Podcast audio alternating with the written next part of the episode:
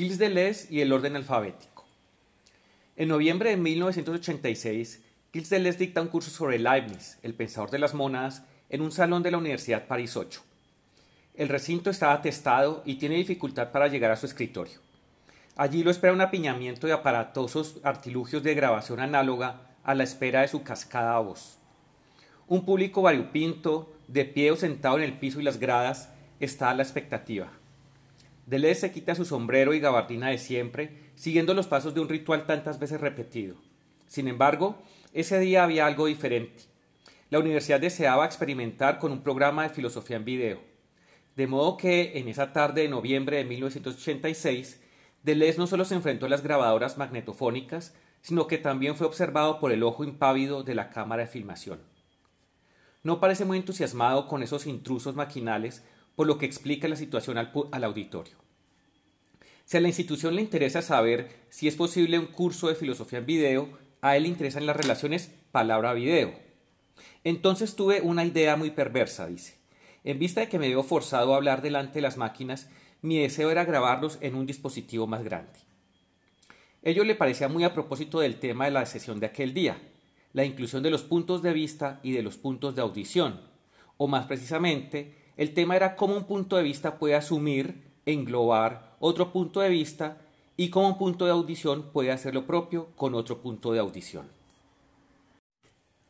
Pero las afinidades selectivas de hoy no se enredarán en los vericuetos del pensamiento de Leibniz a través de la lengua de Lesiana, pero sí se dejarán extraviar por la cuestión de las máquinas que nos ven y nos oyen, o que tal vez nos observan y nos escuchan, es decir, que no solo nos registran, sino que nos atienden y que en ese proceso crean fantasmas. El aparato de grabación ha poblado el mundo de espectros cuya existencia suele ser muchísimo más longeva que la de la realidad de la que se ha desprendido el fantasma. La descomunal capacidad de almacenamiento creada por el mundo contemporáneo hace cada vez más difícil la muerte del fantasma.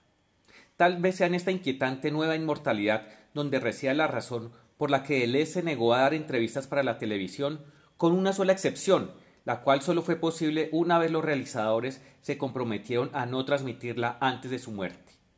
Frente a la cámara, Deleuze sabía que hablaba para después de su muerte. Ese futuro, habitado no por él sino por su fantasma, lo consolaba pues lo acercaba a lo que llamó el estado de un puro espíritu. Liberado de la carga y el compromiso de sí mismo, Deleuze se apresta a hablar a la cámara con el sosiego de saber que la responsabilidad de lo dicho se la delegaba a su fantasma por venir.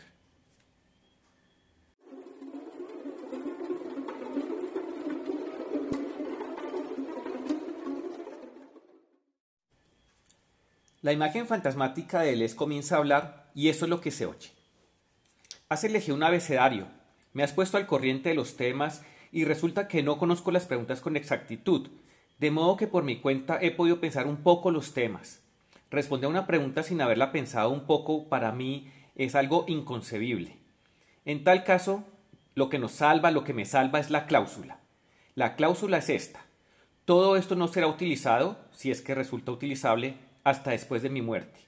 Así que créeme, me siento ya reducido al estado de puro archivo de Pierre-André Boutin, de folio, lo que me anima mucho, me consuela mucho y casi al estado de un puro espíritu.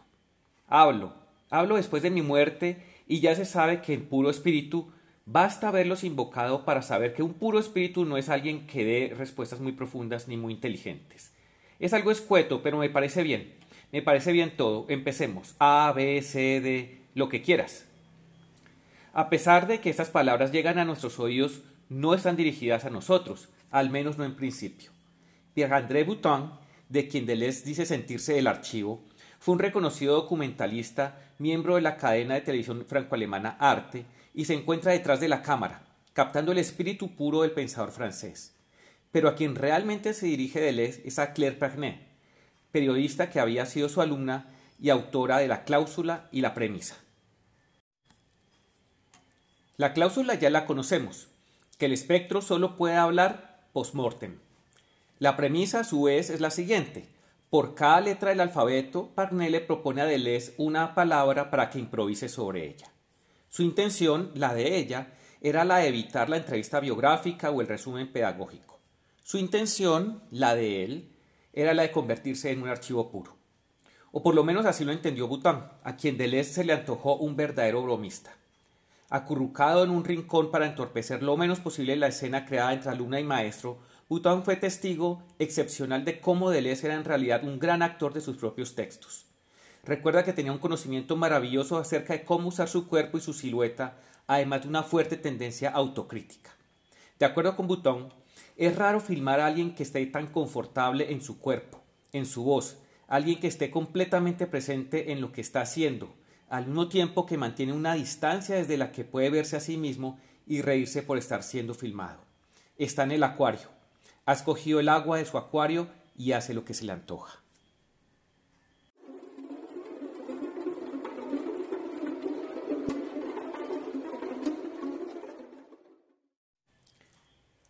Esta extraña referencia a un acuario podemos tomarla como una invitación a atender a lo que Deleuze tiene para contarle a Parnay a propósito de la A de animal.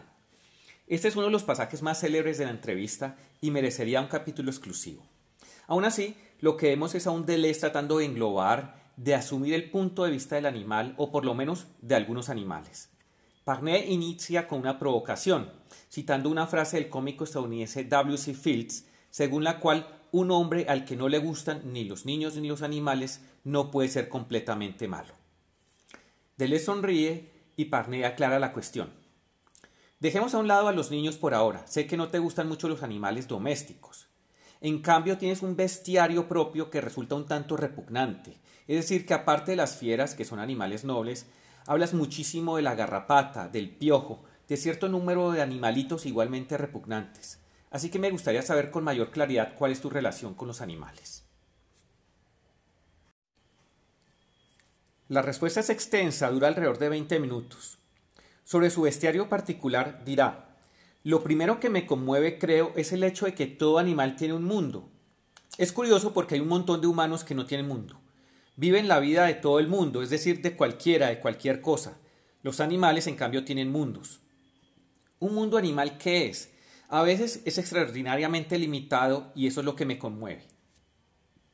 La garrapata, por ejemplo, responde o reacciona a tres cosas, tres excitantes y nada más, es decir, se encamina hacia la extremidad de una rama de árbol atraída por la luz. Puede esperar en la punta de la rama, en lo alto de esa rama, puede esperar años sin comer, sin nada. Allí, completamente amorfa, espera que un rumiante, un herbívoro, un animal pase por debajo de su rama y ella se deja caer. Y ahí tenemos una especie de excitante olfativo. Ella huele, la garrapata huele el animal que pasa por debajo de su rama y este constituye el segundo excitante, luz y luego olor. Y luego, cuando ha caído sobre la espalda del pobre animal, se pone a buscar la región menos poblada de pelo, y ahí tenemos un excitante táctil, y se hunde bajo la piel. El resto, si podemos decirlo así, le tiene completamente sin cuidado. Es decir, en una naturaleza bulliciosa extrae solamente tres cosas. Claire Pagnet pregunta, ¿y este es tu, tu sueño dorado? Deleuze, mm, tal vez. Parnet, ¿es eso lo que te interesa de los animales? Deleuze, eso es lo que hace un mundo, eso es lo que hace un mundo y si me preguntaran qué es para usted un animal, respondería, es estar al acecho, es un ser fundamentalmente al acecho. En eso la garrapata es como el filósofo y el escritor y él decía, escribo en lugar de las bestias.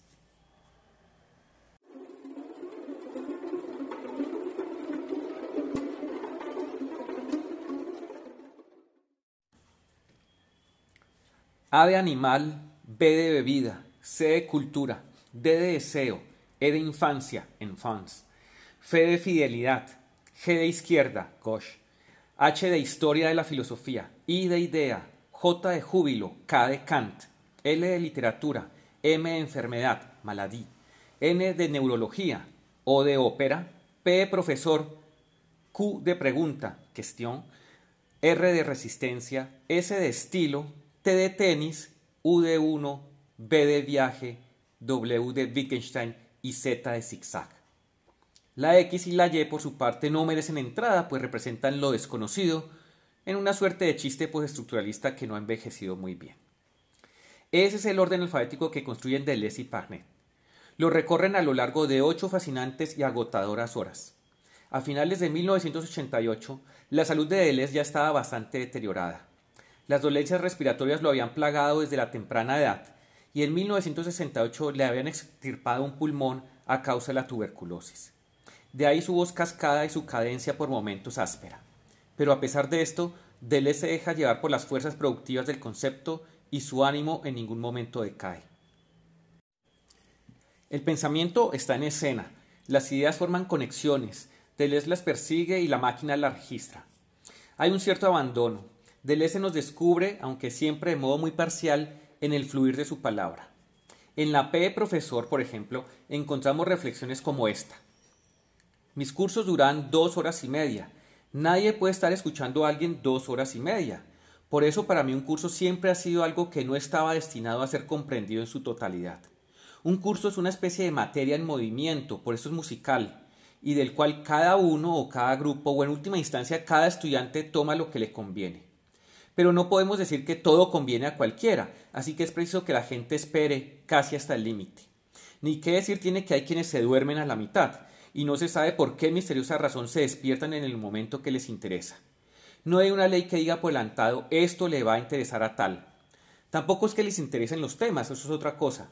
Así que el problema no es seguirlo todo ni escucharlo todo, se trata de despertarse a tiempo para aferrar lo que te conviene, lo que te conviene personalmente. Y por eso es muy importante un público muy variado, porque se notan muy bien los centros de interés que se desplazan, que saltan de uno a otro, y aquello forma una especie de tejido espléndido, una textura. La T de tenis lo lleva a pensar sobre el deporte, el cual le parece se reduce a la cuestión de las actitudes del cuerpo y en esa medida le interesan los campeones que son verdaderos creadores porque crean su propio estilo. Traen algo nuevo, como Edith Piaf a la canción. En ello destaca el famoso tenista sueco Björn Björk, cuyo estilo describe como de fondo de la pista bola rápida, bola alta, lo contrario de los principios aristocráticos. Los de Borg son principios populares y ahí se encuentra su genio, Borg es exactamente como Jesús, como Cristo. Es un aristócrata que va al pueblo. Estoy diciendo tonterías. En fin, fue un caso asombroso el caso Borg, muy curioso, un gran creador en el deporte. Y estaba McEnroe, que era un puro aristócrata, una especie de aristócrata mitad egipcio, mitad ruso. Servicio egipcio, alma rusa. Un tenista como héroe proletario resuena con algunas de las palabras que tiene para la izquierda. Por ejemplo, no existe un gobierno de izquierdas, porque la izquierda no es una cuestión de gobierno. No ser de izquierdas es como una dirección postal. Partir de sí, la calle en la que uno está, la ciudad, el país, los demás países, cada vez más lejos. Uno comienza por sí mismo y en la medida en que uno es privilegiado, que uno está en un país rico, uno piensa, bueno, ¿cómo hacer para que la situación dure? Uno sabe perfectamente que hay peligros, que todo aquello no puede durar, que es demasiado, que es demasiado demencial, en fin. Pero ¿cómo hacer para que dure? Ser de izquierdas es exactamente lo contrario. La B bebida a la que profesó pasión durante años le merece esta reflexión. Yo creo que beber es una cuestión de cantidad, y esa es la razón de que no tenga equivalente con la comida, por más dragones que haya. A mí comer siempre me ha dado asco, no es para mí. Ya sé que uno no bebe cualquier cosa, que cada bebedor tiene su bebida favorita, pero la razón estriba en que en ese marco él discierne la cantidad. Beber es literalmente hacer todo lo posible para acceder al último vaso. Eso es lo que le interesa.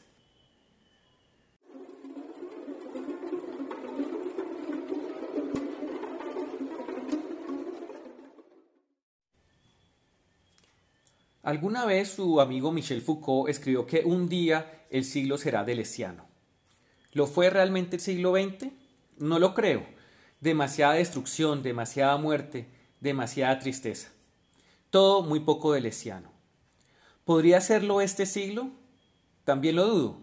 El fantasma de Deleuze aún está a la espera de englobar nuestro punto de vista para que con ello podamos comprender que pensar es crear y que la amistad es ser sensibles a los signos que el otro emite. Nos debemos a nosotros mismos acoger las afinidades selectivas que establecen los signos que el alfabeto delesiano no cesa de emitir para nosotros. Gracias por escuchar. Los invito a permanecer en sintonía de Radio Samán. A continuación, quédense con la sala y recuerden nuestra cita en el nuevo horario de los miércoles de 8 a 8 y cuarto, cuando estaremos explorando las afinidades selectivas de las maldiciones. Buenas noches.